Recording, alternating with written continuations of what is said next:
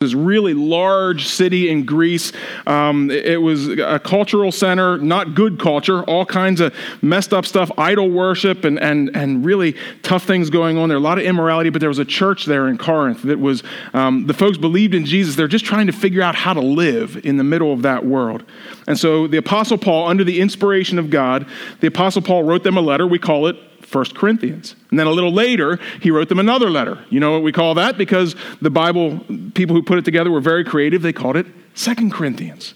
So we've got these books of the Bible, and, and the last couple weeks I've been preaching through 1 Corinthians 15, which is Paul talking about the resurrection of Jesus Christ and how central that is to all of our Christianity.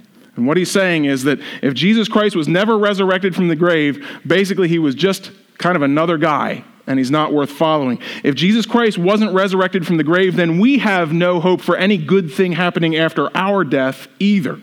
But Paul says, but Jesus was resurrected from the grave. Jesus did have the power of God to be able to overcome death and all of the mess that goes along with that. And so, because of Jesus, we too can have hope.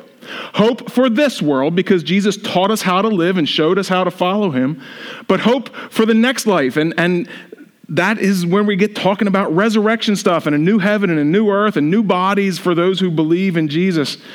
And um, it just occurred to me this week, and, and, it was really fun. A couple of you gave me a call or we talked, and, and, and people had questions. I love that. It helps me so much to figure out what to talk about. I realized that what I was trying to describe and what Paul is talking about in 1 Corinthians 15 with this resurrection body, which comes kind of at a judgment time when there's a new heaven and new earth, we kind of missed what happens to us now. People who die now or people who have died recently. What's going on with that? Where, what happens to bodies and souls? So I want to talk about that with you today. That's why the title of this sermon, What Happens to Us When We Die? Well, this is, this is hard stuff to talk about because I know there have, been, there have been movies about people that died for a while and they came back, and some of them are based on true stuff. And I don't want to like pick apart all those kind of things. There are some of them that were, you know, just people writing horror stories, but other ones were people where, you know, Christians are trying to faithfully tell the story of what God seems to have done. But can we all agree that there are not a lot of really reliable stories about what people see the instant that they die? Right? We, don't, we don't have a lot of insight into that. We, we've heard little anecdotes. And it's interesting, if any of you know doctors who have been around a lot of folks who have died, they have some similar experiences that really interesting kinds of things. But I think for humanity, one of the big causes of anxiety that some of us live with, and, and I guess I need to be careful how I use that word. I'm not talking about clinical anxiety, the kind of thing that stems out of a chemical imbalance or, or, or anything like that. I'm talking about just the things that make us anxious. One of those, I think, is death. I don't think we need to be afraid of that. I think, I think we can get to a place where if, if we're connected to God and if we're forgiven of our sins and if we're sure of our salvation, I think we can get to a place where we can say what the Apostle Paul said that Reuben read for us this morning. For me, to live is Christ and to die is gain. As long as I'm here on this earth, I can live for God and I've got good stuff to do and I can love the people around me and I can serve the Lord and I can, I can have joy in life. But I think we can get to a place where instead of being afraid, we can say with Paul, to die would be even better.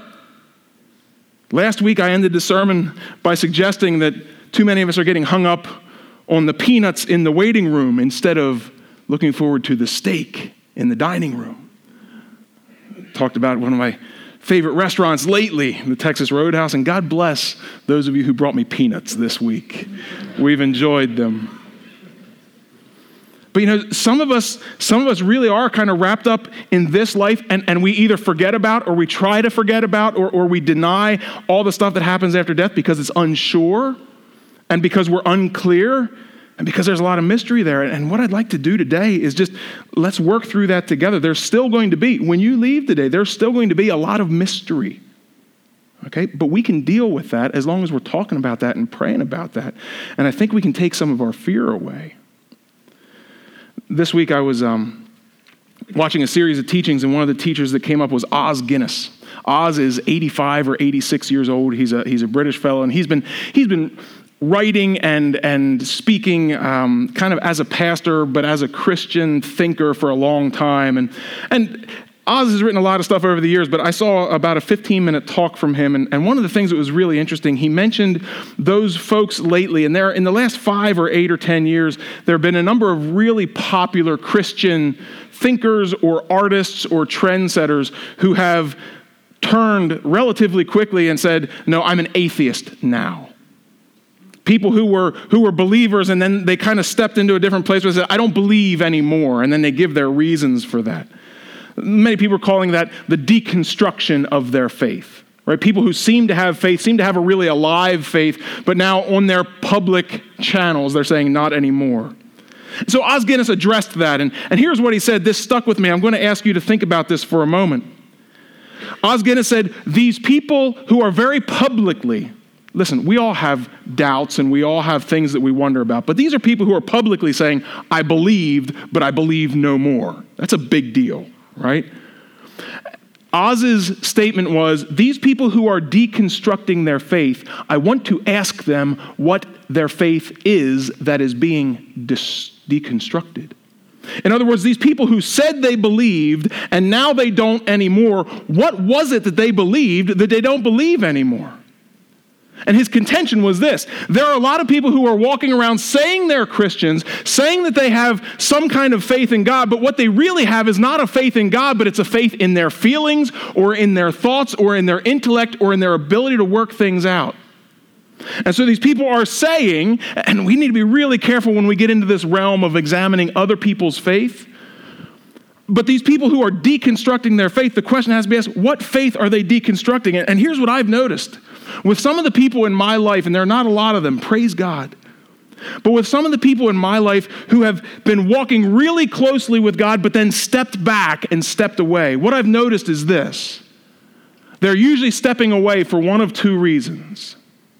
They're stepping away because they don't feel what they felt before, or things no longer make sense the way they made sense before.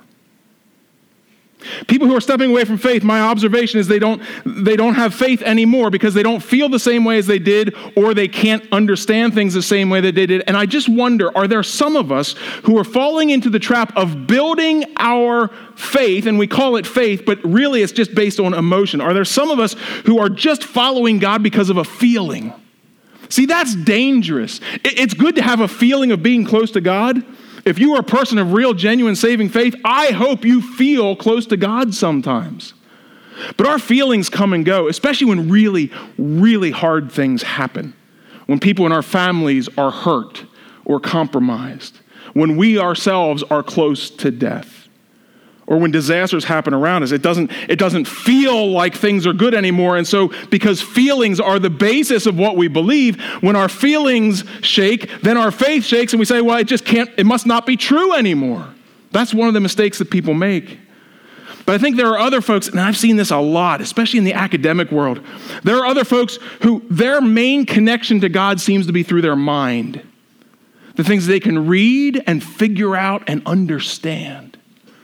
And there are people who just love, and listen, it is good to study God and it is good to feel close to God. But there are people who I think accidentally or unwittingly, they, they made their faith all about what they know, all about what they can figure out. They made it a rational thing. They believed just because everything made sense. But here's what happens sometimes sometimes life doesn't make sense. Yesterday, exactly 24 hours ago, we were having a funeral here for a 32 year old man who died of cancer. Try to figure that out and with your mind make sense of it. Try to figure out why a person who should be in the physical prime of their life, who had so many loving folks, loving family, loving wife around them, how it's their time to die and yet some of us go on. Figure that one out. If figuring things out is the basis of your faith, an experience like that will rock it. And that's not even the worst of it. Some of you were at the funeral at Mount Vernon yesterday where a 12 year old boy, he was killed last week. He was at a spot and a, a branch fell and hit him. And I mean, one of those things, you can't make sense of that. We know that God is good and, and that God is in charge, but as far as working, well, this is why it happened, and this is why it had to happen, and this is how it's good, and this is how God. And if your faith is built on the ability to figure everything out and then see that it all makes sense, there are times when you can't figure it out. And if that's what your faith is, your faith starts to go away, right? Because God, how could you? And Jesus, if you could have made a change, why didn't you? We cannot base our lives with God on our feelings or on our rational intellectual ability. Good as those things are, and they are gifts from God, they are not the foundation. The foundation is that we say, I believe in my Lord. I believe in the goodness and the love of God. I believe in the divinity of Christ, and I believe that what he says is true. It doesn't always make sense and it doesn't always feel good, but I believe it. This is what faith is. Faith is saying, I believe it even though I can't fully see it. I believe it even though I don't completely understand it. Faith says, I believe. And that's why Paul can say, to live is Christ but to die is gain. Paul had an experience, and he talks about it a little bit later. He has this experience of, uh, of kind of a vision from God in heaven. And so he got maybe a glimpse that would have helped him to be able to feel this way, but haven't some of you had glimpses of heaven too? I mean, let's be honest. And if you're a person in charge of the thermostat, could you bump it down a couple notches? It's getting hot in here. Somebody who knows how to do that, go do it now. We won't, we won't notice anymore. But do you understand? Do you understand the difference that faith makes? Yeah, go ahead, Phil. Just, just bump down the cooling a degree or two. Thanks. Matt, if you want to, there's one there on your wall too. It's, it's pretty simple. Mess around with it. No big deal. One of the problems that some of us get into is that we base our faith on our comfort, don't we? As long as things are good, as long as business is good, as long as the kids are good, as long as the bank account's good, then I'll believe in God. Then I'll believe that God's good. We base our faith on all these kind of things. And so when our circumstances change, then our faith starts to change. But I love the way Paul writes. He says, Look, and he's writing this. This guy's been in prison. He's been flogged. He's been burned. He's, there's all this stuff has happened to him. He's being persecuted in a way that I don't think any of us have been persecuted. But Paul says, For me to live is Christ and to die is gain. Can you live here in this place and say that? Are you at a place now where you can understand that living is good? There are gifts from God, and we are called to enjoy them. Jesus said he came that we could have life and have it to the full. But it's not just about living on this earth. That full life continues on to eternity for the believer. And I wonder if we buy that. So, all that is a long introduction to say that I want to talk a little bit today about what happens when we die. But do not fall into the trap of the rationalist who says that we can figure it all out, because today we won't. We're going to look at some Bible passages and we're going to connect some dots. But you're not going to leave here today with a bulletproof argument about exactly what happens once these bodies die. I think we have some good ideas and some things that we can think about and pray about together. And I think it is very clear that God is working for the good of all of those who love him. When you believe in Jesus Christ, you don't have to worry about things being bad, but we do get caught up in the particulars, okay? But remember, our belief in God is not based just on what we feel. Our belief in God is not based just on what we can figure out with our minds.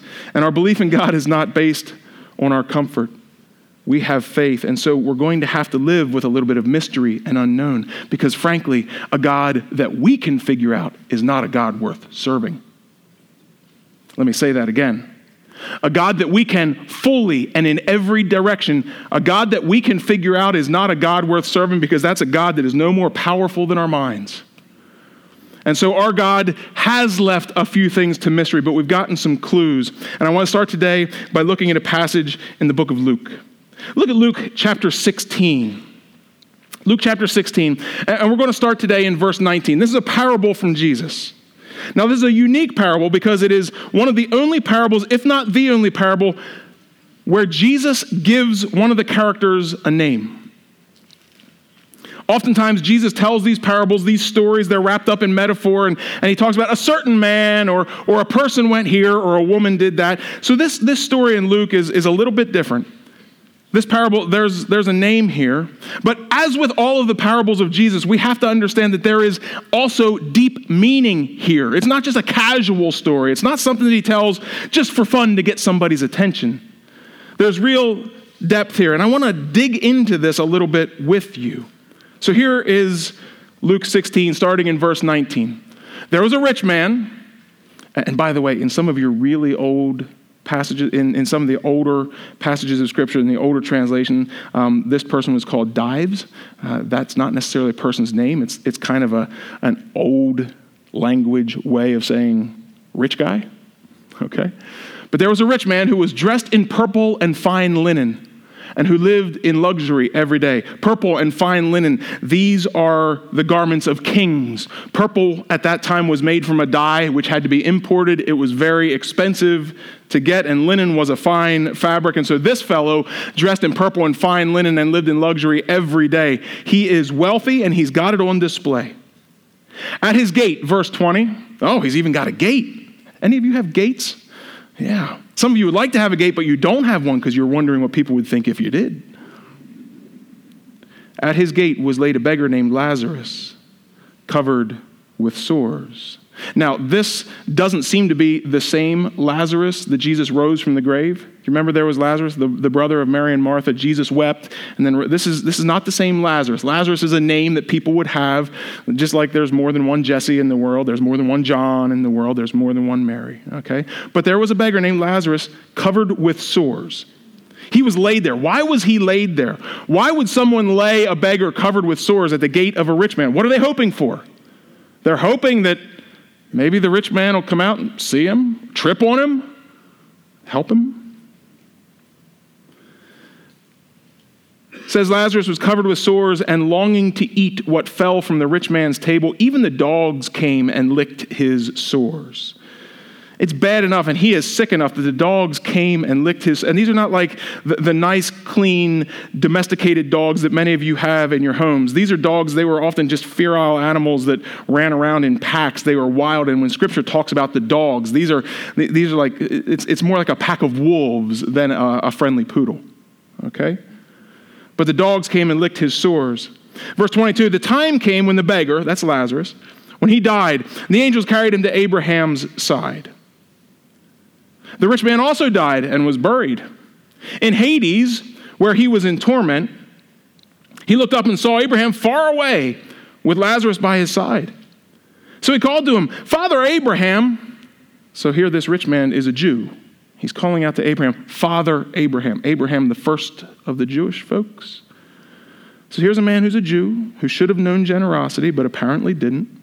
But he called him, Father Abraham, have pity on me and send Lazarus to dip the tip of his finger in water and cool my tongue because I am in agony in this fire. It's interesting, his request, isn't it? He didn't say, Have Lazarus put out the fire for me. Apparently, he thinks Lazarus is his servant, right? He doesn't say, Tell Lazarus to bring me a gallon of water or a cold root beer. He says, Have Lazarus dip the tip of his finger in water and cool my tongue just, just that little bit, because I'm in agony. But Abraham replied, and this is where, again, as we understand this as a parable of Jesus, what is Jesus trying to say? Look at the picture. There's a lot going on here. But look at this response from Abraham in verse 25 Son, Father Abraham calls him son, this Jewish man. Son, remember that in your lifetime you received good things, while Lazarus received bad things. But now he is comforted, and you are in agony. And besides all this, between us and you, a great chasm has been set in place, so that those who want to go from here to you cannot, nor can anyone cross over from there to us. And so here is the picture. Jesus tells this story. And he says, There's a Lazarus who's very poor, laid outside the rich man's gates. The dogs cared for him, not the people. And then there's a rich man, dressed in linen and fine purple every day. They both died. Lazarus is in a place of comfort. Some folks call this Abraham's bosom, if you look at the old languages. But here, this rich man is in torment, and, and, and it's so bad that this agony, he, he says, just, just give me a, a just a drop of water. So, if the story were to stop there, we might say, wow, that's just an interesting metaphor. What's going on? Rich people care for poor people, be generous. And there's certainly that message in there. But look what Abraham says. There are a couple things here. Why did Jesus say this? He says, Now that you're dead, Lazarus is in this place of comfort, and you are in agony. And besides, it's between us and you a great chasm has been set in place so that those who want to go from here to you cannot, nor can anyone cross over from there to us. There is afterlife, there is no changing course. The decisions that we make in this life about whether we believe and what we believe, these things are going to affect our eternity. And so, this is why we reject any of these ideas that you can um, do something on behalf of someone who is dead to promote them from where they are to where you'd like them to be. No, once we die, our decisions have been made. And there is a great chasm in between the place of comfort where Lazarus was in Abraham's bosom, and the place of agony where this man was. And, and here, at least in this time, this man is aware of his agony. He knows what's going on. Now, we don't hear a response from Lazarus. I don't know if Lazarus has any idea what Lazarus might just be living it up in this place of comfort at the moment. But what Abraham says, Abraham is aware. And Abraham says, there, There's no going back, rich man. You made your decisions in your life and now you're living with it in this time after death. So the rich man answered, He said, Then I beg you, Father, verse 27, send Lazarus to my family. For I have five brothers. Let him warn them so that they will not also come to this place of torment. This is actually the first generous thing that this man did. He's finally thinking of someone other than himself. Well, if, if I can't be helped, talk to my brothers. I've got five brothers.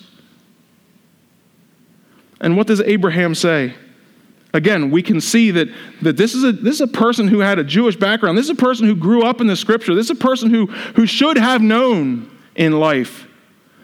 Abraham replied, They have Moses and the prophets. In other words, they have the whole Old Testament. Let them listen to them. How does the man respond? No, Father Abraham, he says. But if someone from the dead goes to them, they will repent. In other words, this guy's saying the Old Testament's not enough. Moses, not enough. The prophets, not enough. They're going to need to see a dead guy, and then they'll believe. And let me ask you do you think that would have made the difference for them? I mean, you and I might think if, if there were someone who we knew to be dead that, that, that came and stood here in our midst, that that would change everything about our life, that we'd be different people, we'd be changed and faithful forever. But that's not how it works, is it? Do you think that if there were a person who came back from the dead and stood here among us, that, that you would all be changed and you would go out and everybody would buy it and, and everybody would come to faith? No, they'd say, What were they smoking over at Waterway Church today? They would. Those are the what were they what are they teaching? What kind of theatricality is this? What kind of a motive do they have? What's going on behind all this? And in fact, probably because we live in the time that we live and we still rely so much on our minds. Probably most of us would walk out of here I didn't really I couldn't have seen that. That that wasn't real. That was somebody was dressed up, right? This guy's saying, "Please, please Please send Lazarus, this beggar, the one who was laying at my gate, who apparently they all, how do they know that Lazarus was dead and now is back to life? It may not just be this one rich guy who was so brutally uncaring, it may have been his five brothers too. Father Abraham, if someone from the dead goes, they will repent. And Abraham in verse 31 says, If they don't listen to Moses and the prophets, they will not be convinced, even if someone rises from the dead. Abraham says to them, Look, the scripture's enough. You, you, you, read the Bible and, and you come to it with an open mind. This is enough to show you the way. This is enough to show you what faith should be. So, what do we see here? Lazarus and Abraham and the rich man, they're all dead. But Lazarus and Abraham, they are in a place of comfort. The rich man is dead, and he is in a place of agony. And, and there is some kind of a, an ability to be aware of the other spot, but there's no way to cross back and forth. These two places seem to be in the same kind of a realm, but, but they're divided and they're quite different. This is helpful for me as I understand some of those last words of Jesus. In Luke 23 43, do you remember there were the criminals on the cross? There were three of them who were crucified together. Jesus was in the middle, and on either side of him was an actual criminal, people who did bad things, and they were being crucified because that's what the Romans did when they decided they wanted to have a capital punishment. And so one of the criminals mocked Jesus and said, Jesus, if, if you're really the Son of God, why don't you just get yourself down from here? And then the other criminal said, Shut your mouth. How dare you? How dare you speak again? And he says to Jesus, He says, Jesus, we are bad guys. We deserve what we're getting. But you, Son of God, you don't even deserve this. And in verse 42 of Luke chapter 23, as Jesus is dying, the criminal beside him said, Jesus, remember me when you come into your kingdom. And then in Luke 23, 43, and, and church, there is mystery in this. Again, not a bulletproof argument. I'm asking you to think about this with me, pray about this with me. But Jesus answered him, He said, Truly I tell you, what did he say? Today you will be with me in paradise. Verse 40, that's a hard thing to think about. And there's a number of different interpretations for that. I've studied, the, studied most of them.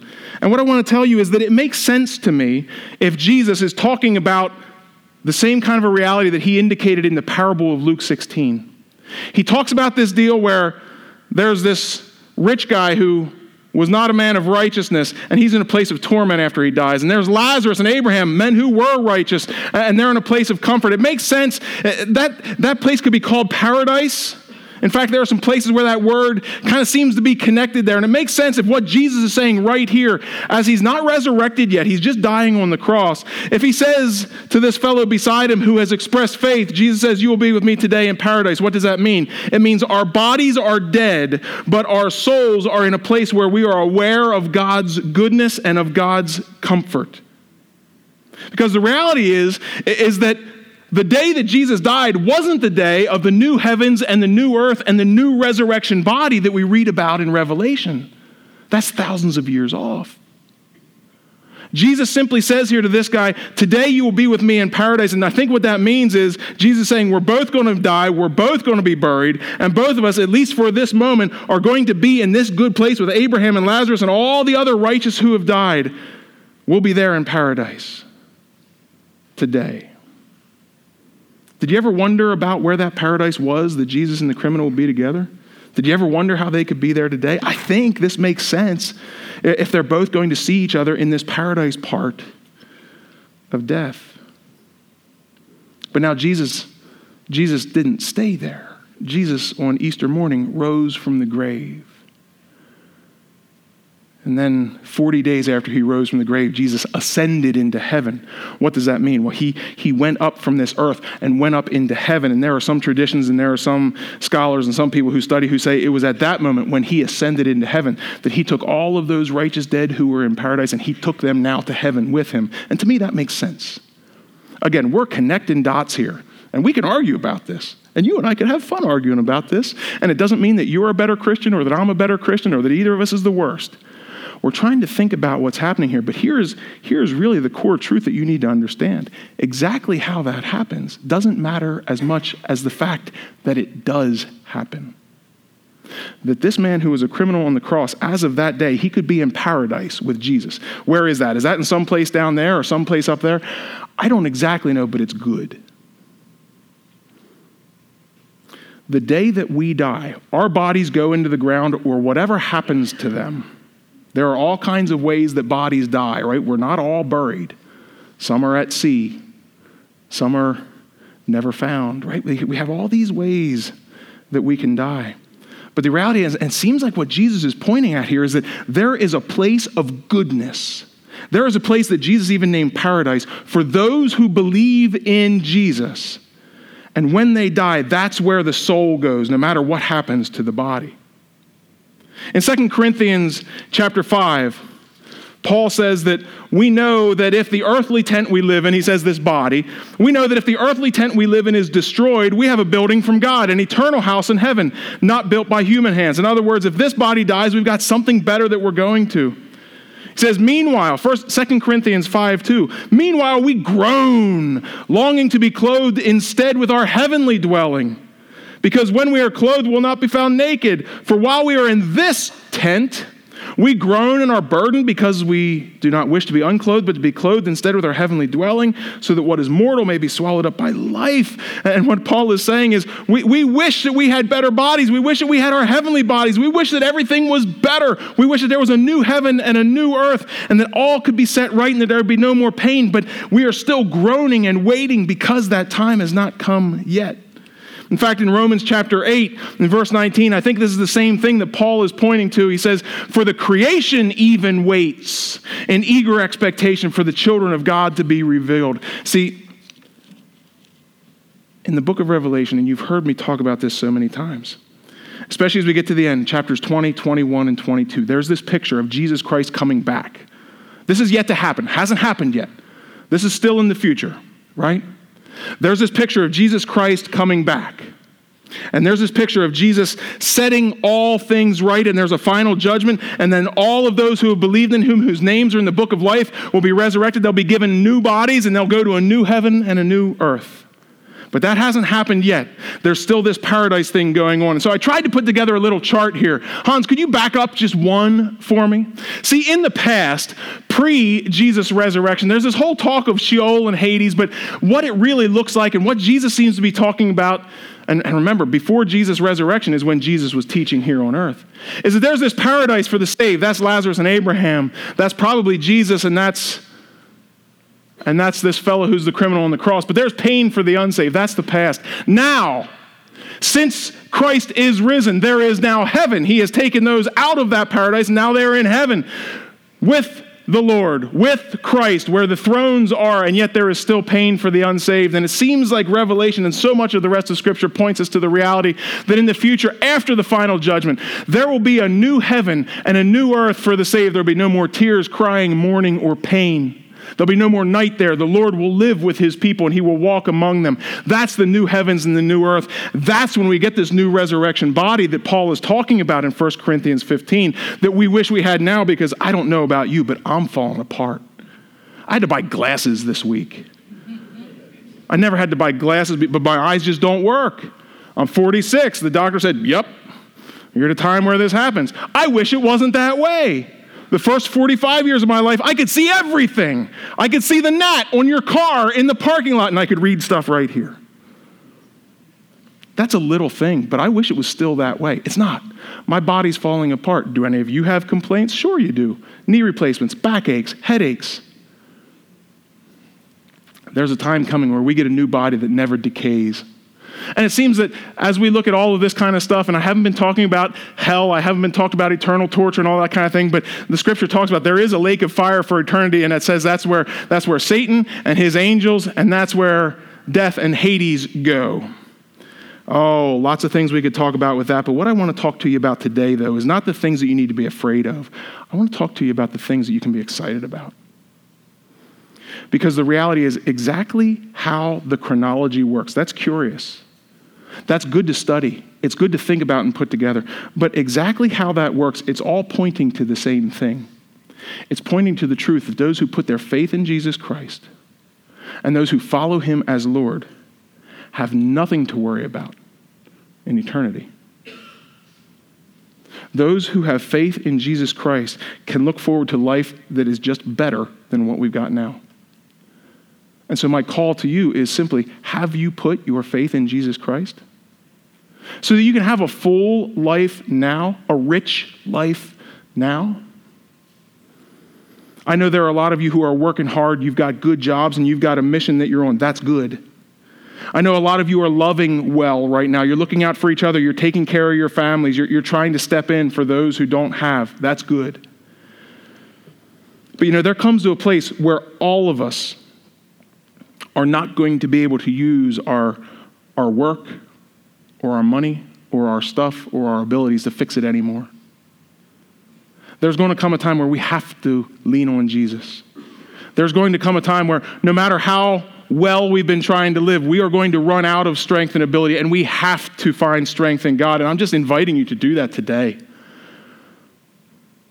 Yesterday, we buried a 32 year old and a 12 year old, and everything in my mind says we shouldn't have had to, but we did. Until Christ comes back again, those things are going to continue to happen. So, where are you at? Have you confessed faith in Jesus Christ for real life now? And have you confessed faith in Jesus Christ for good life even after your body dies? And have you confessed faith in Jesus Christ not just for yourself, but for the people around you who are watching you? You fathers, you want to look out for your kids? You want to take care of your wife? Fine, buy your insurance. Work hard. Take care of their physical needs. But the best thing that you can give your kids is the kind of witness that makes your kids say, I want to believe in Jesus, because dad did too. I want to follow him because don't you want your kids to be with you in heaven? I do. What's the most valuable thing I can pass along? What's the most valuable thing that I can exemplify? Faith. Not being smart, not being nice, not having it all figured out. Faith. I want people to see that in me so that one day one day I can greet them in that new heaven and new earth and, and in whatever their new body looks like and whatever mine is like, and, and we can say, See? We couldn't see it then, but now here we are, and it's goodness forever. Do the good things that you're doing, don't stop. But, but people, we've got to have faith in this life if any of it's going to matter. Show your kids your faith. Show your spouse your faith. You want to take care of your husband? You want to take care of your wife? Any of you couples ever had that weird discussion about which one of you is going to die first? These are the things that Melanie and I have had that discussion, and we've talked about, well, how do I hope you live if I'm not here? How do we handle this? Where are the passwords at?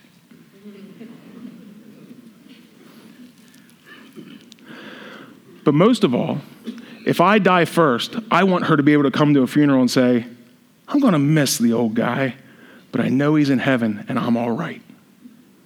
That's what I want her to be able to say. And if something totally unexpected happens and she dies first, do you know what I can say? I can walk in and say, Oh, I'm going to miss her. And I wish she weren't dead. But I know she's in heaven because I know her faith.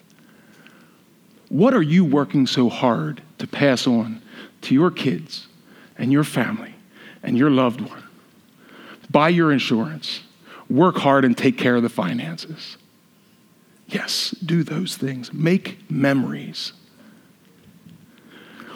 But show the world your faith so that they don't have to be afraid. And you don't have to be afraid.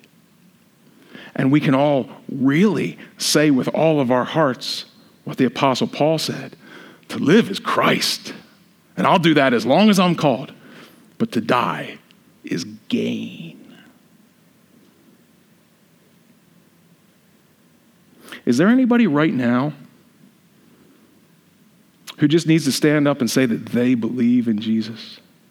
Is there anybody right now who's never done that before, who, who just needs to declare that they believe in Jesus Christ?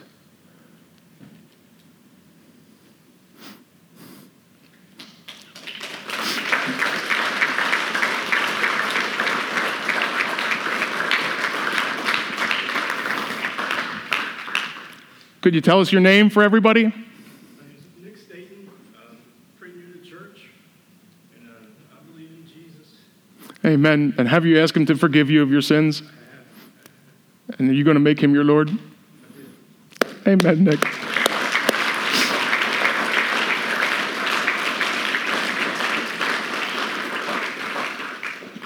Betty, have, have you asked God to forgive you of your sins? And you believe that Jesus is your Lord? You believe in him today? Amen, Betty.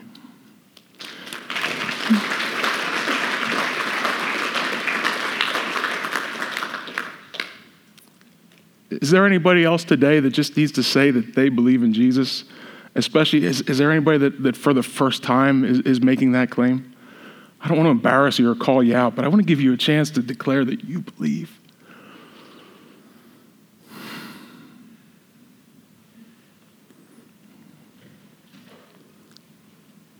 If if you need to leave, leave. Hey, hang on a second, Claire. Hang on here. I got a story. You got you got a story? All right.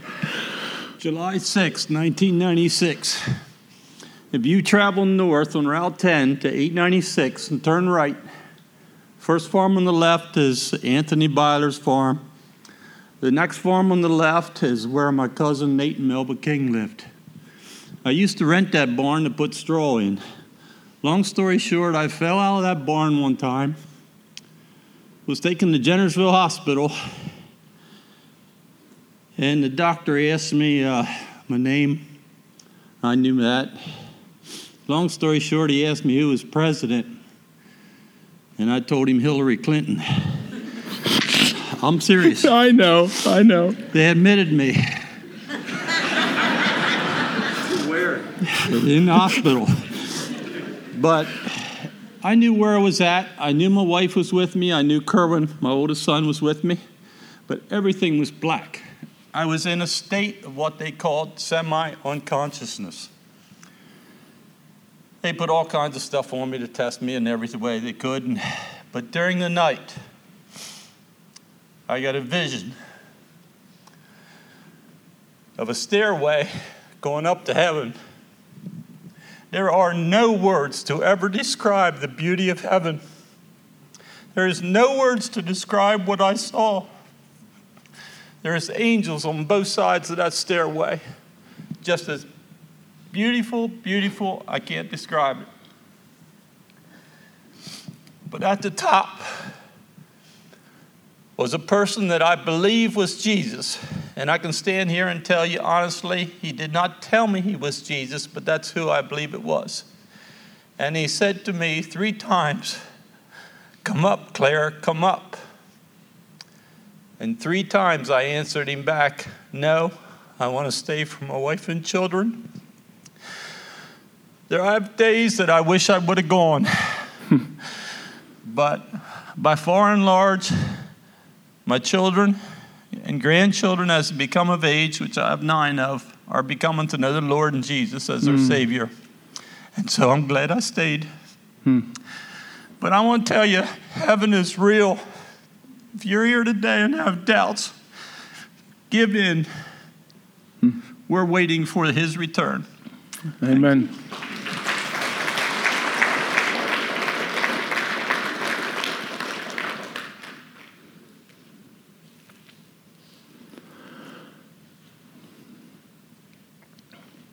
Those of you uh, who are watching online, and, those of you who maybe haven't been here very much, uh, you might not know uh, this is a little unusual for us here at Waterway Church. Not for people to declare their faith, but what we've been going through here the last couple of minutes is, is, is different for us. And so, um, if you have any questions about our morning this morning, I'd love to talk to you. Claire, uh, who just shared with us, if you have any questions for Claire, um, I'm sure he'd be willing to talk with you as well. Thank you for sharing. Nick Staten, you shared your faith with us, with us today. Thank you, brother. Betty, you stood up and shared your faith with us today. Thank you, sister. I just want to continue to encourage us all. Remember the blessings of God. And, and those blessings don't come from our own work, they don't come from our own accomplishments, and they don't come by accident. The blessings of, God come through faith and deciding to have faith in his son Jesus Christ. And, and that's what it's all about. There's, once, once we commit ourselves to these lives of faith, then there's all kinds of stuff that we work at so that we can honor our God and give him praise. But at the core, at the center of all of it, is faith that says, I believe. I want to encourage all of you to take that step, even if you haven't yet. Or maybe kind of here in this crowd is not your spot. I'll, I'll be here for a couple minutes after today. Come talk to me. Or, or give me a call. You, got- you, got a, you got a bulletin, you got, the, you got the QR code there in front of you on your seat. Scan that thing. Give me a call or an email. We'll talk this week. I'd love to catch up with you. Because this faith thing, this is what it's all about. This is the middle of it all. Can, can we pray together?